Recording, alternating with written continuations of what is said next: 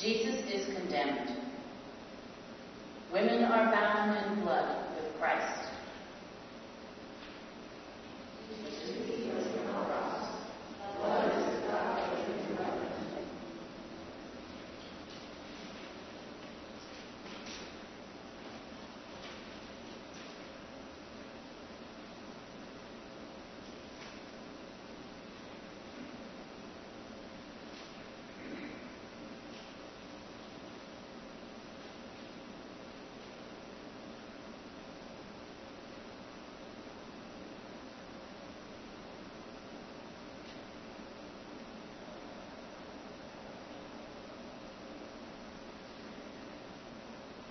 Several of us gathered at Pilate's house when we hear Jesus has been taken there.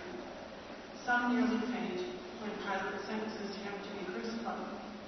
After they lead him away to be flogged, we settle in to wait.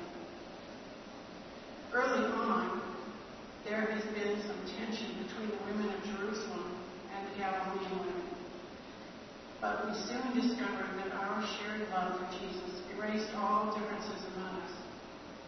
Mary, the woman from Magdala, became my good friend. It is easy to see why Jesus so obviously loved her. It is equally easy to see why Peter is jealous of her. Peter, like any of the other men, is unused to having to take women into account anyway. None of the men are as comfortable with us women as, as Jesus. It was that ease that gave me the courage to approach him that day near Capernaum. I had been bleeding for 12 long years. I had spent all my money on physicians and still I clung. Because the law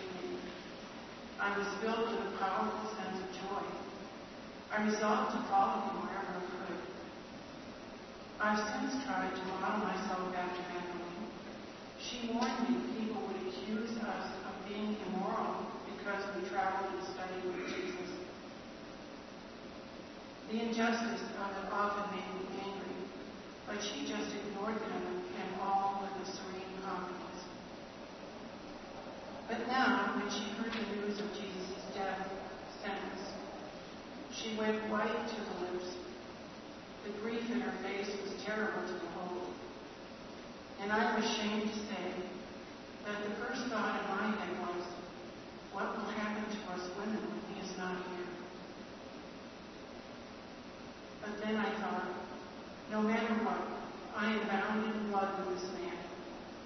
He made holy the blood that flows through me, and holy is the blood that will be spilled here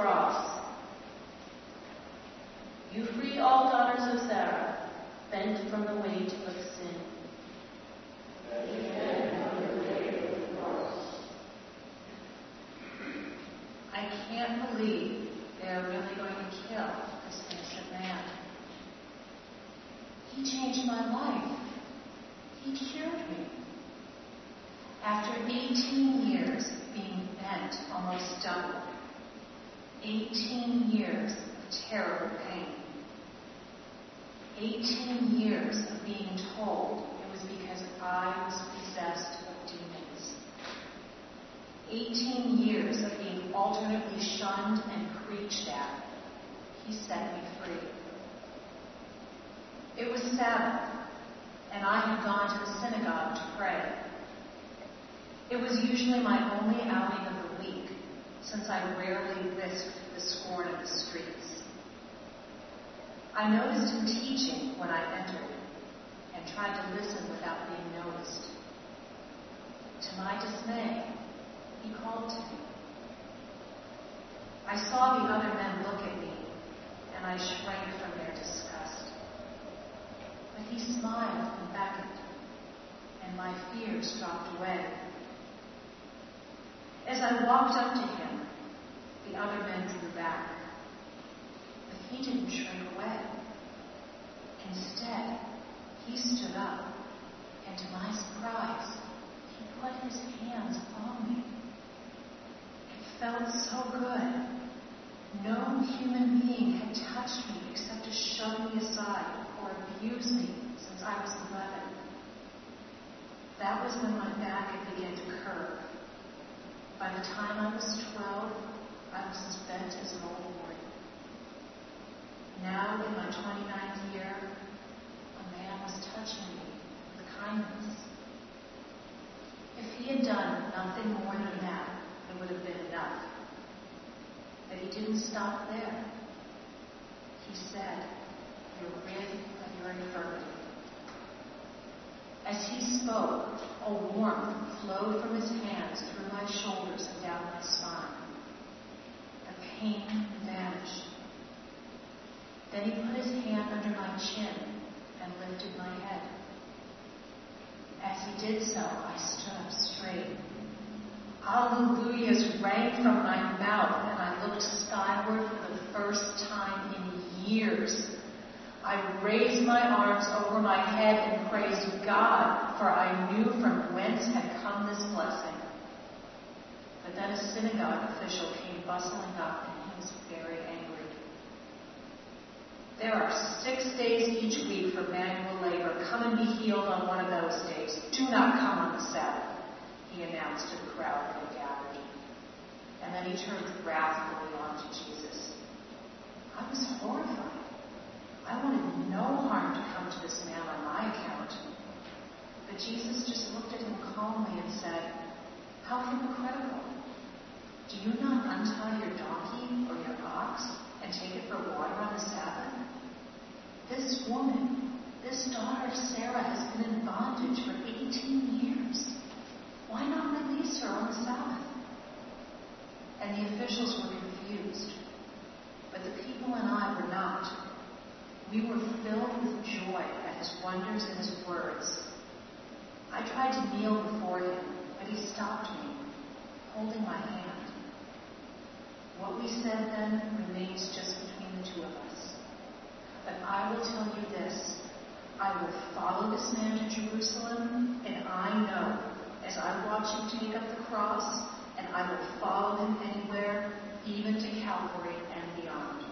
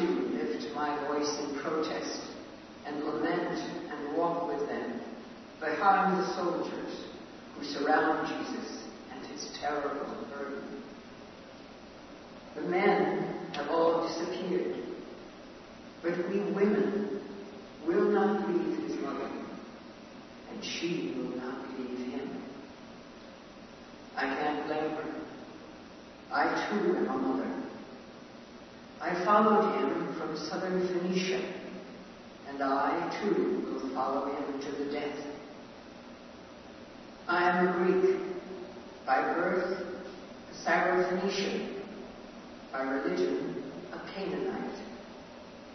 The Jews call me a pagan. I am a foreigner in their culture, outside their God's covenant, and thus despised. But unlike many of them, I knew from the second I saw him that this was a very special man.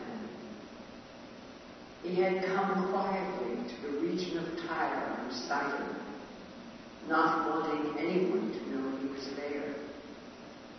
But I recognized him as a holy man, and in my great need threw myself at his feet.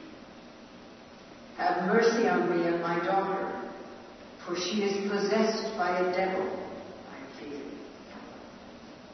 Jesus didn't say anything, but I wouldn't give up. My daughter's life was at stake. I would have stayed there until I died to get help for her. Finally, some of the men with him said, Give her what she wants. She's shouting at us. She will never go away. Jesus turned to me and said, Is it fair to take the children's food and throw it to their dogs? Yes, I said For the dogs eat the scraps that fall from the family table. Jesus smiled at me. Great is your faith. Be it done as you desire. I leapt up and ran home. When I rushed into my daughter's room, she was sitting up in bed smiling. The demon was gone. In joy, I praised God. Now, as my daughter and I walk along behind him, our grief rings out against the walls of Jerusalem. My daughter gasps as we see him fall. His mother is standing at a turn in the street, and her hands reach out, just as they must have done countless times when he was an infant learning to walk. He pushes himself up and staggers on. Would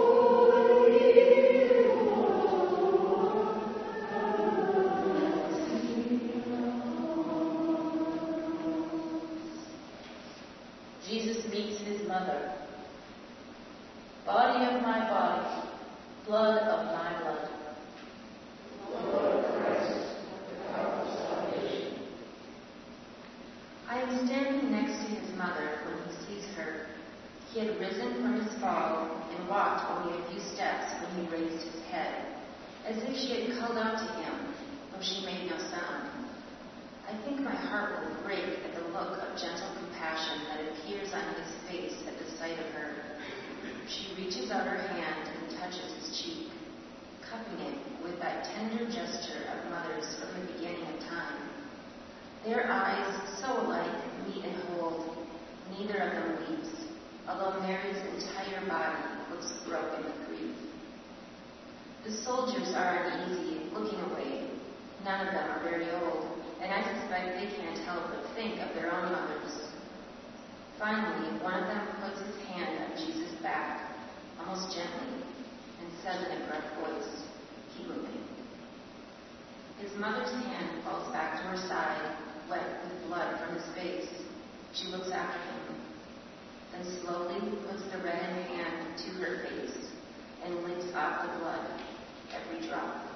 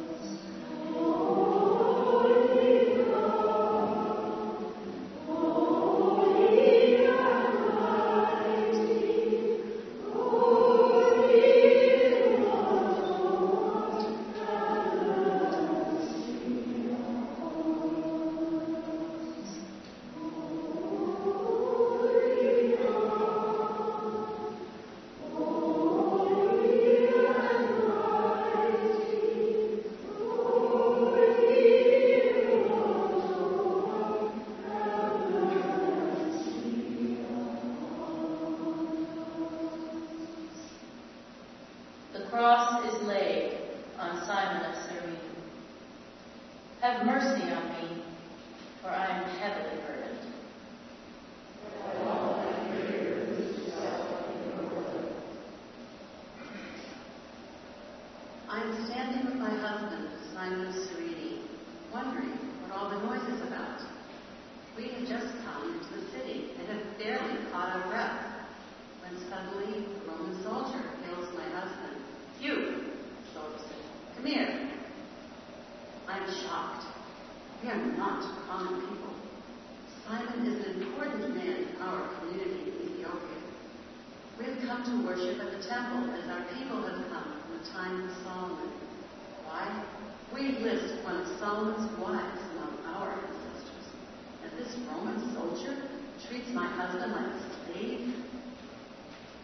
grab sign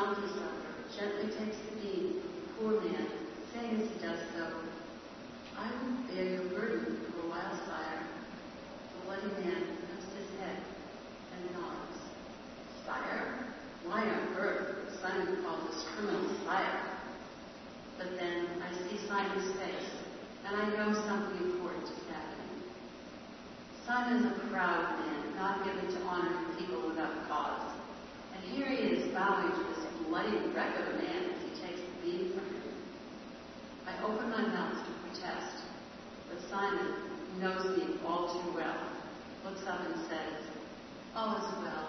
Come, follow us.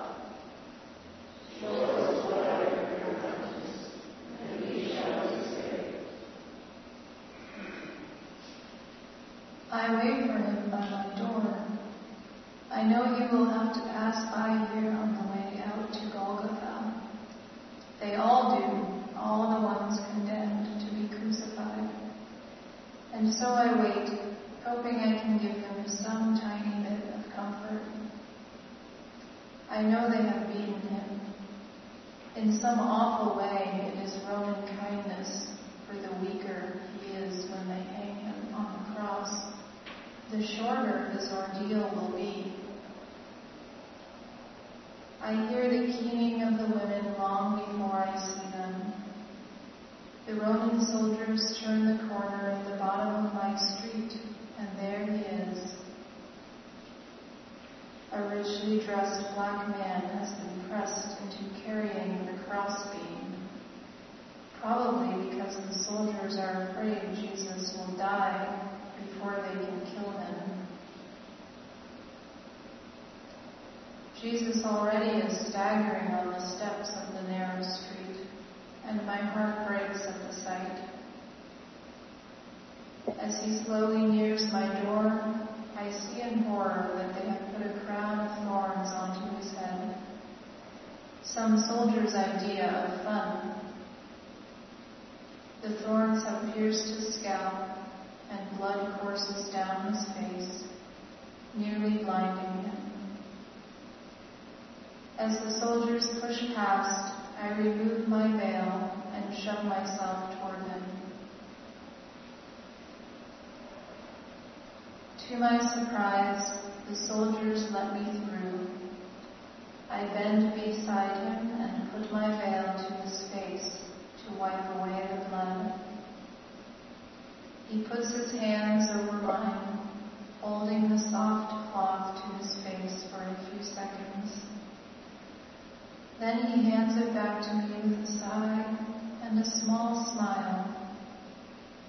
A soldier grabs my shoulder and sets me aside, and Jesus continues on his slow, painful way up the sloping street. Tears begin to run down my face, and I lift my veil to wipe them away. As I look at my veil, I nearly scream. For there, looking back at me, is the true image of his face. I hold it to my heart, and I weep.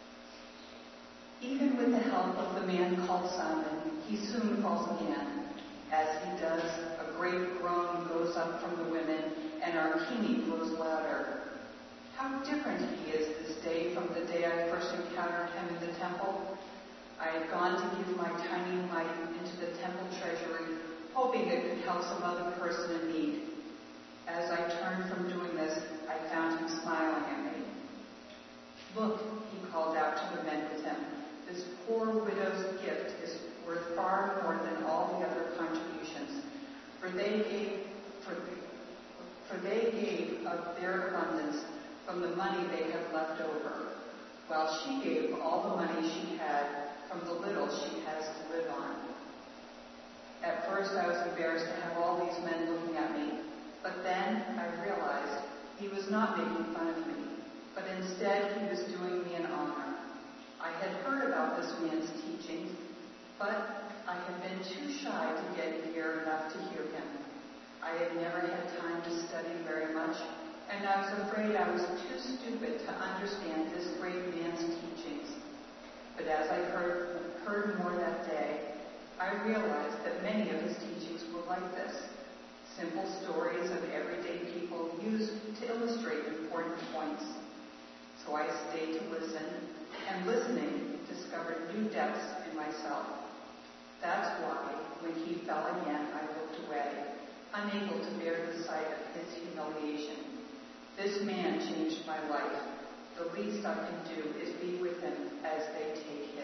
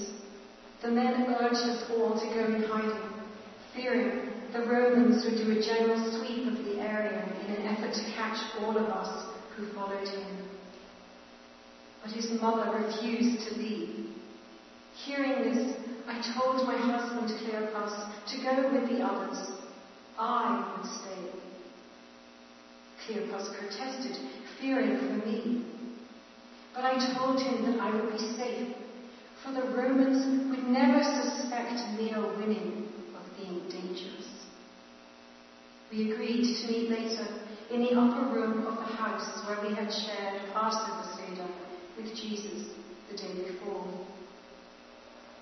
As I watched Cleopas leave, I realized it was the first time we had been apart in years. Certainly since we had decided to follow Jesus. For the past year, we had traveled with him as he taught, watched over him as he slept, marveled at the miracles he performed, and wondered at the things he told us. Most of all, we loved him. Our bond with one another had been strengthened by our bond to him. It is that bond that endangers Cleopas. He has been seen with him too often. But my womanhood renders me invisible to the Romans, to many of my own people as well. Women are simply part of the background, regarded by Jewish and Roman authorities alike as non-persons, unimportant, negligent. We Marys often had talked of this among ourselves and reminded one another that our namesake, the prophet Miriam, also had been thrust into the background. So we know we can stay here in relative safety as long as we don't create too much of an uproar or irritate powerful men. But we are all used to living with such strictures. They are part of being a woman, like water is part of sea. That's why, as we walk through the streets behind Jesus and the soldiers, our lament rising above the heads of the shoppers and the merchants in their doorway, one part of my brain is busy gauging the reaction of the Romans.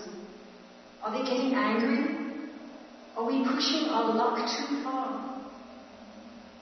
Deep as my grief is, for his mother's sake, I know I have to stay alert for any change in their mood that might endanger her. Each time he falls, my heart breaks anew. When he came face to face with his stricken mother, I felt as if I were choking on wormwood and gall. And now, just as we approach the city gate, he falls yet again. My heart lurches, for he does not move. Is he dead? Is it over? Hope and grief war in my soul. But then one of the soldiers grabs a bucket from an old woman mopping a shop and pours the dirty water over him. As he stirs, his mother groans. It isn't over yet. He rises and walks unsteadily on through the gate. We follow, walking toward Golgotha.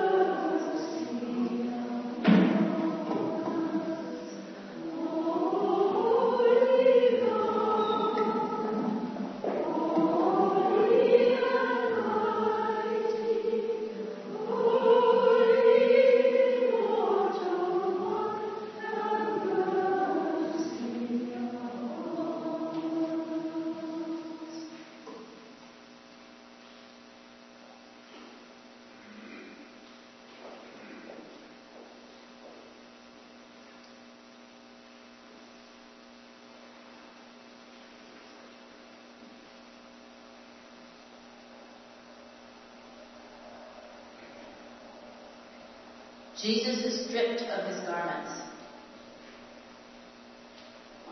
May our children sit beside you and drink of your cup.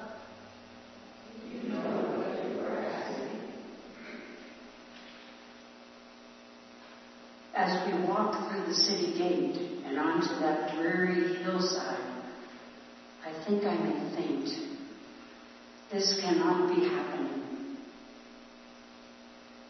When he fell that third time, I thought it's over. He is dead. And for a second, a mad hope possessed me. Maybe the suffering could end like this instead of on that terrible travesty of a tree. My two sons, James and John, had gone away with the other men. But I suspect John will soon return.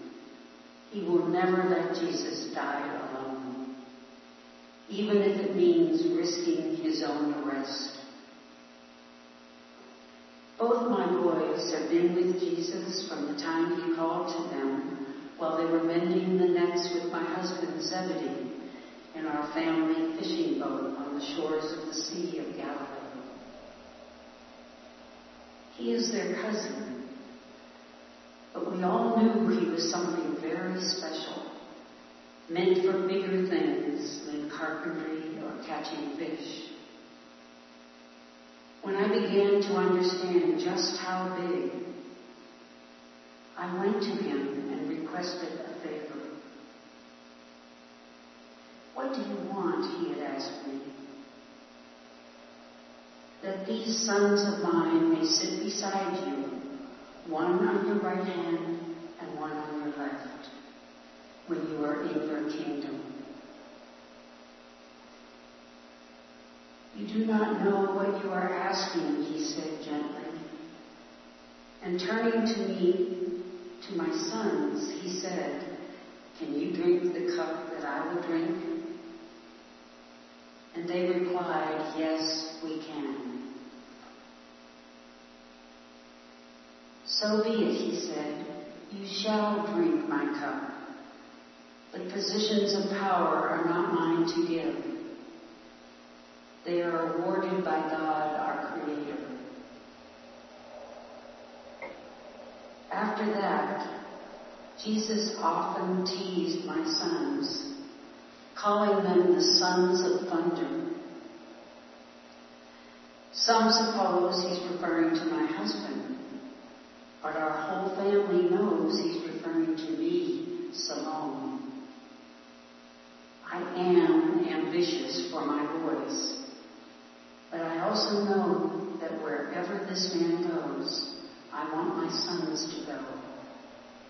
For good or ill, this is their destiny, and that of my husband and me. And now, as Watch him standing on this windswept hillside, I am realizing just how bitter this cup we all must drink will be. I keep remembering him as a little boy, this bright-eyed nephew full of life and joy. His smile would light up the whole house, and his laughter would send us all off in fits of giggles. Now all the laughter is drowning in tears. The Roman soldiers set about their task methodically. Some of them begin preparing the cross, while others strip him of his garments, dividing them among themselves, casting lots for his cloak. His poor, abused body looks so frail as he stands there exposed to the jeers of the crowd. One soldier offers him some wine mingled with gall. But after one taste, he turns his head away. I take his mother's hand, and someone takes mine. It is John, come to be with us at the end.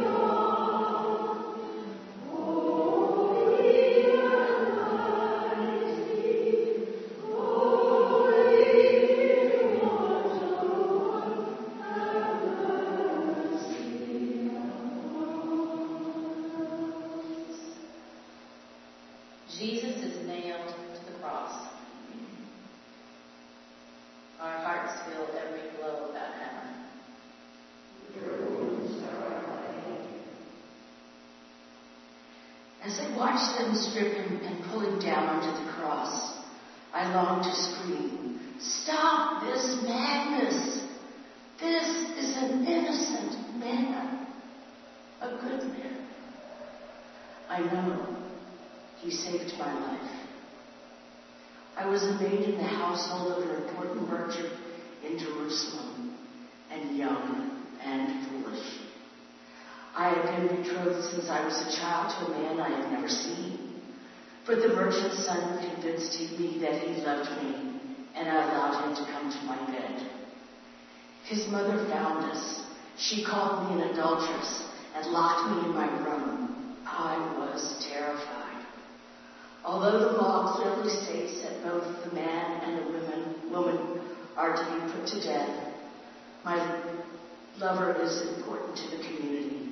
I knew nothing would happen to him, but the law says a betrothed virgin is to be stoned to death. At daybreak, they dragged me to the temple. There was a man sitting there, surrounded by people. The temple officials threw me to the ground and in front of him. I knew I already was a dead woman. They said, Rabbi, this woman has been caught in the act of adultery. The law says we should stone her. Tell us, what do you say? I was confused. Who was this man? Why were they asking him? What were they up to? The man ignored them, drawing with his fingers in the dust near my face. But they kept at him and he kept ignoring them. I finally calmed down enough to focus on what he was doing. There in the dust, he had written the unspeakable name of God. What did this mean? But the temple officials persisted until he looked up and said quietly, Let the one among you who has not sinned be the first to throw a stone. Then, bending down, he drew some more in the dust, smiling sideways at me. One by one, those who had accused me silently slipped away until he and I were alone. Where have they gone? he asked me. I said nothing, shaking my head in bewilderment. Tell me, has no one condemned you? he then asked. No one, sir, I said softly. And neither do I, he said. Go now and sin no more. And he helped me to my feet, smiled at me, turned me towards the door, and gave me a gentle push. Go, he said with a smile. And I did. I went and got my belongings and I set out to find the company of Jesus. He had given me back my life, and I would now give it to him. And now these fools are going to kill him. I hear terrible groan from his mother and look up. Oh, dear God, they're not tying him to the cross. They are nailing him to it.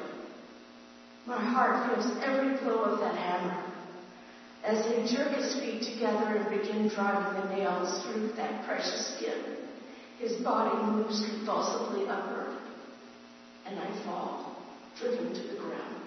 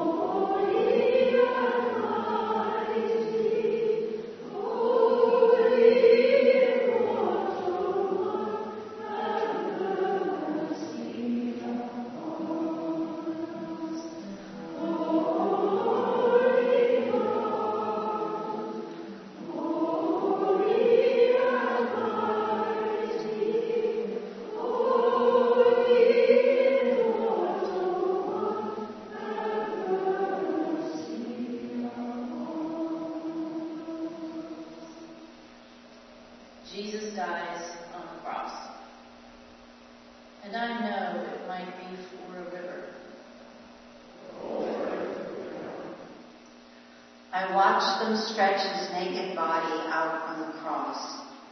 Even in this moment of complete vulnerability, he is magnificent.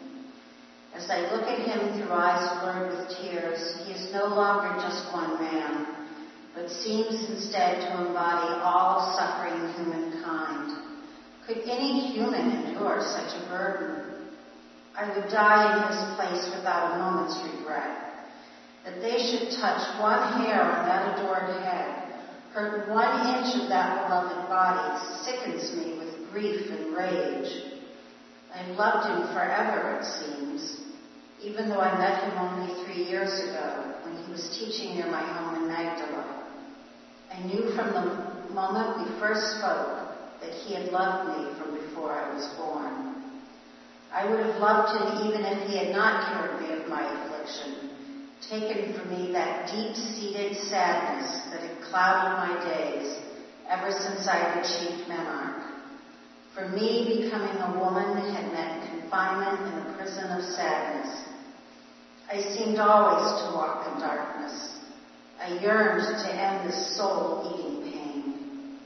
Then I met him and the sun rose in my life. With a glance, he removed the pall of sadness that had dragged my life. With a touch, he lifted me into a realm of spiritual brightness that dazzled my eyes and delighted my soul. He called me beloved disciple. And when the inevitable rumors began, I went crying to him. He gentled my tears away and said, Mary, feel my hand on your face. I am touching the image of God. Nothing they say can change that. Not in my eyes, and certainly not in the eyes of the one who made you. And know this, he said, though they may try, they will never be able to cast you into the darkness. My peace is upon you forever. My peace is upon you forever. I cling to those words as they stretch him out upon that dreadful cross. I brush tears from my eyes and see more clearly what they are about to do. Oh, Holy One, help us. They are nailing him to the cross. I turn to shield his mother from the sight, but it is too late. She lets out a low guttural sound like that of a woman in labor. I put my arm around her shoulders and feel her slight body shudder with every blow of that accursed hammer. When they pull the cross upright and drop it into a hole in the rock, I think the jolt will tear his arms from his body. And for a terrible, interminable time we wait as he slowly weakens. Finally, I hear him give himself to his Father. Without looking, I know he is gone from me. And I know if my grief were a river, the whole earth would drown. Mm.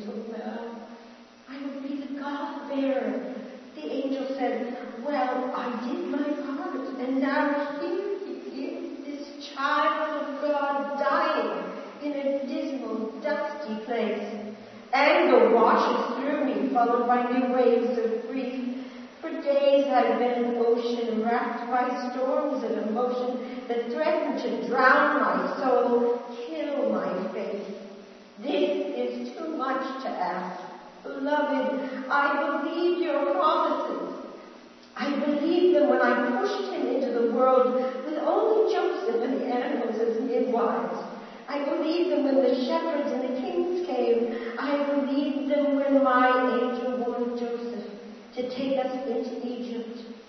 And I believed them when, at the temple, he disappeared. I feared you had already taken him from me. Much too soon. We searched for him for three whole days, days like years. When we found him teaching in the temple, he said he had to be But Joseph and I persuaded him to wait a bit longer. And when the time came, it was still too soon by my heart's reckoning. But I had vowed to do your will, and so I helped him any way I could. Many times that meant stepping aside. Occasionally it meant helping others to understand. And always it meant biting my tongue when I feared he'd gone too far, too fast. But this, oh beloved, is this necessary? Must our child suffer so? We are not worthy of such pain. Take him. Take him now before I go mad with rage and pain. But stay. Do not take him yet. This is the body of my body. Before his blood of my blood, I will devour him with my eyes, eating his body, drinking his blood. I carry him within me forever. His soft summer, oh mother, reaches me as if a dream. I move closer to his feet as, as close as the soldiers will permit, with John beside me. Emma, my dying son, says to me, indicating John, behold your son. And John says, behold your mother. His voice is almost too faint to hear. I am thirsty, he asks. I turn in silent appeal. The young soldier at the foot of the cross hesitates. Then with a slight shrug, he puts a sponge soaked in cheap wine onto his lance and hoists it to Jesus. He wets his lips. His words tearing into my heart like knives.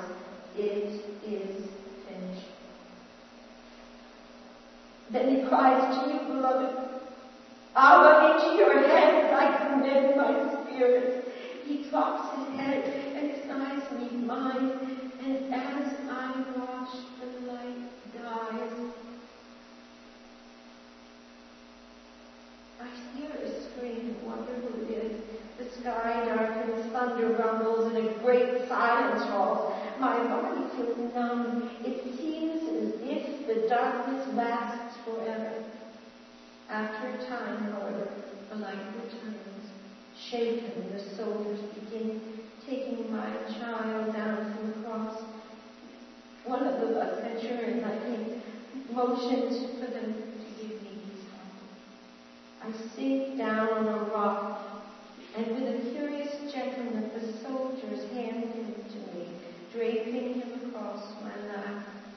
I him, my babe now man. Head lolls against my breast. His soft hair strokes my chin. I gently close his eyes. And with my veil I wipe the blood off his face. I have no tears left. My eyes are spent with weeping. My soul is in tumult. My heart is poured out in grief because of the downfall of my people. John says something and I look up, my eyes blazing. Do not call me Naomi, which means pleasant. Call me Mara, which means bitter, for the Almighty has dealt very bitterly with me. John looks shocked. But what do I care? What are all prophecies to me now? What do I care for all the fine words of men? My child is dead. Agony forces my head back, and I scream to the heavens, My child, I want my